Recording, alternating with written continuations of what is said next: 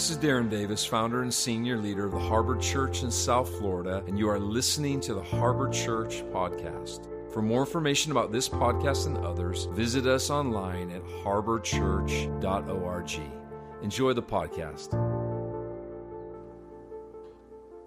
Hey, everybody, good morning. So good to be with you here at Harbor at home again. I love, I love, love, love this setting where we get to engage with one another in community. And in this specific part of our time together, really get to go there to, to, to, together as a group and some conversation around the word of the Lord. So this is not so much a teaching or a preaching.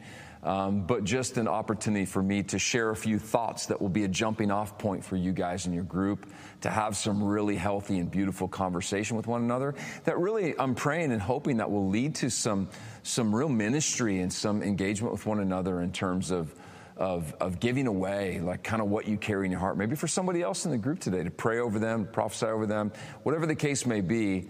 Um, these are great opportunities to exercise and practice uh, the gifts of God that are in your life and the compassion that He's placed on the inside of your heart. You know, we're to love each other as He has loved us. And really, the Bible talks about how the world will actually know that we're His disciples by this love that we have one, for one another. So, engagement is huge in the body of Christ and in our discipleship process. And oftentimes, we get lost just in going from meeting to meeting, large gathering to large gathering, which is which are great. I love them. I love our times together in, in a larger gathering. But these are special times. So today, we're going to continue in this Build the Wall series as we look into the life of Nehemiah.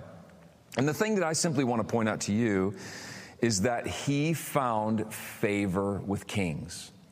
And why am I telling you that? I think it's so important for us to understand that the only way we're, we're actually going to be able to accomplish the purpose that God has for our lives as He works through our lives is by other people coming alongside of us and supporting the grace of God in our lives. Oftentimes we think, well, this is what Jesus has called me to do, and, and, and we think that we're siloed in that calling and it's all on us, and we're supposed to bring everything to the table to see it happen. And actually, the opposite is true. God will use relationship engagement with other people, maybe that we don't even know right now, that are going to be keys to unlocking doors for us to get into the future that God has for each one of us to enter into. I think I've found this to be true over the last two years more than maybe any other time in my life. There's some things, if I were to tell you the stories of people that helped out Harbor that weren't even a part of Harbor, that if it wouldn't have been for them, we wouldn't be able to see what we're currently seeing right now in our church and in our ministry. God will give us favor with kings. If you look at biblical characters that have found favor with kings. They're, they're, scattered all throughout the Bible. In fact, no one was able to do what they were called to do on their own. And I say this nobody was. Joseph is a beautiful example for me. You know, here he is. Uh, this young man who has this dream, he explains it to his family. Jealousy comes over his brothers' hearts. They, they sell him into slavery.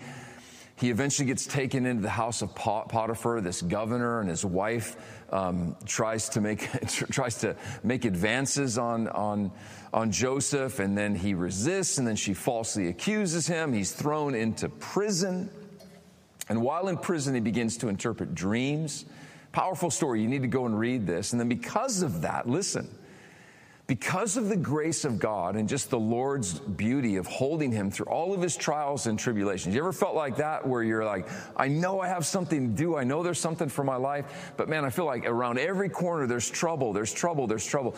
This is where we need to lean into those moments and say, God, what are you trying to cultivate in my life to position me, to get me ready for the things that you're calling me to do? And so eventually, after interpreting dreams for a while, he's brought into the court of Pharaoh to actually be the governor over all of Egypt underneath Pharaoh. He was the right hand guy to Pharaoh. Can you imagine? And he's positioned under that authority to bring authority for the sake of God with a guy who doesn't even believe in God. It's, it's, it's, it's an incredible story. And so look at this in Nehemiah chapter 2, verse 1, quickly, verse 1 and 2. He says, Early the following spring, in the month of Nisan, during the 20th year of King Artaxerxes' reign, I was serving the king his wine. and I had never appeared sad before in his presence. Now, look at the relationship that Nehemiah's been able to establish with this king through his servant, servanthood over the years. The king says to him in verse 2, Why are you looking so sad? Think about that. A king didn't have to really worry about whether Nehemiah was sad or not. He just, you know, oftentimes they're just like, just get the job done, serve me. But there was a relationship that was built here, right? There was time invested in serving this person, adding value to this person's life. And now they're saying, hey, what's wrong? What's going on with you? You look sick. You must be deeply troubled. And Nehemiah replies in verse 3. Look at this with me. He said, Long live the king. How can I not be sad? And he opens up his heart very vulnerably. For the city where my ancestors are buried is in ruins and the gates have been destroyed by fire. This is powerful. He's opening up a part of his heart to his boss, basically. And then he takes it to the next level. Look at verse 4. He asks, the, the king actually asks, let me set this up first. The king responds, out of him baring his heart, hey, how can I help you? Listen, oftentimes we need to be able to share with people what's going on in the inside of us, not pre relationship, but post relationship. Take some time to invest, take some time to give to other people before you're asking anything of them. But as you do, look what happens, as it did in Nehemiah's case. This king responds, What can I do to help you? And he makes a bold ask, verse 5. He says, If it please the king, if you're pleased with me, your servant, send me to Judah to rebuild the city. That's a crazy request. He's working for the king, he's serving the king. And he's saying, Hey, could you let me go for a little while? It's going to be 52 plus days and help rebuild the city of Judah, of Jerusalem in Judah. That's, that's, that's amazing. That's amazing. And here's what happened, just as we wrap this up. The king granted, because of the favor that Nehemiah had with this individual, he granted him time needed to complete the project.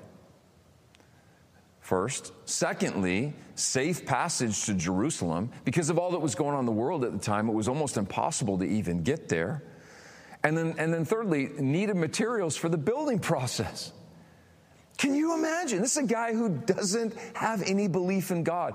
And there's favor out of Nehemiah's uh, serving his life to give him time off, safe passage, and all the financial provision for the things that he's going to need to see this job completed. Come on, guys, we need to pray this over our lives as we are all collectively working together in the city. You see, as you find favor with somebody and God grants grace with them, in your life through serving them, and they then begin to express, you know, legitimate concern and uh, uh, care and, and, and generosity to you, that's going to help everything that we're collectively called to do as the church. Does that make sense? Like all of us should be on this journey. It shouldn't be just, wow, Darren or so and so or so and so has favor with different people. No, it's all of us. There's favor resting on your life because you are his son, you are his daughter. Next, as he begins this project, I want to just show you one more scripture in Nehemiah chapter 2, verses 16 through 18, portion of scripture. The city officials don't know, it says in verse 16, um, with what even Nehemiah was doing. And so he, he begins to, to speak to the um, um, noble leaders here, um, the priests and the officials and all these people, um, where he hadn't really intended to at first. It's important for us to communicate with, with those that we're laboring with in the city right? This is, this is a very important thought to, to, to let them know hey, here's some things that I'm looking at, here's some things that I'm considering, I'm pondering. How can we work together here? And then he tells them, hey, you know what trouble we're in. Jerusalem lies in ruins and the gates have been destroyed. Let us rebuild the wall of Jerusalem and end this disgrace. You know, no one wants to be a part of a city that's under disgrace, right?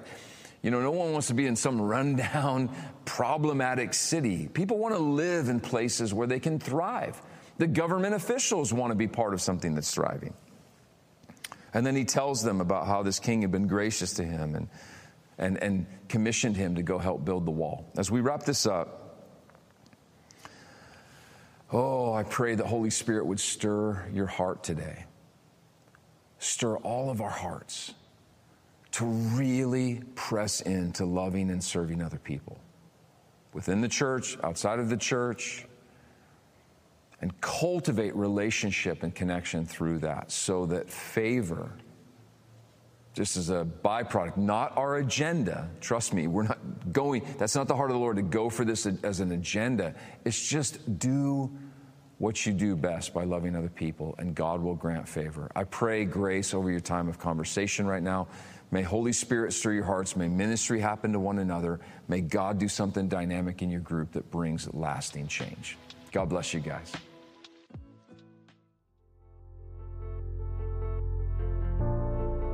Thanks for tuning in to the Harbor Church podcast. I hope that you were enriched, inspired, and blessed by what you heard.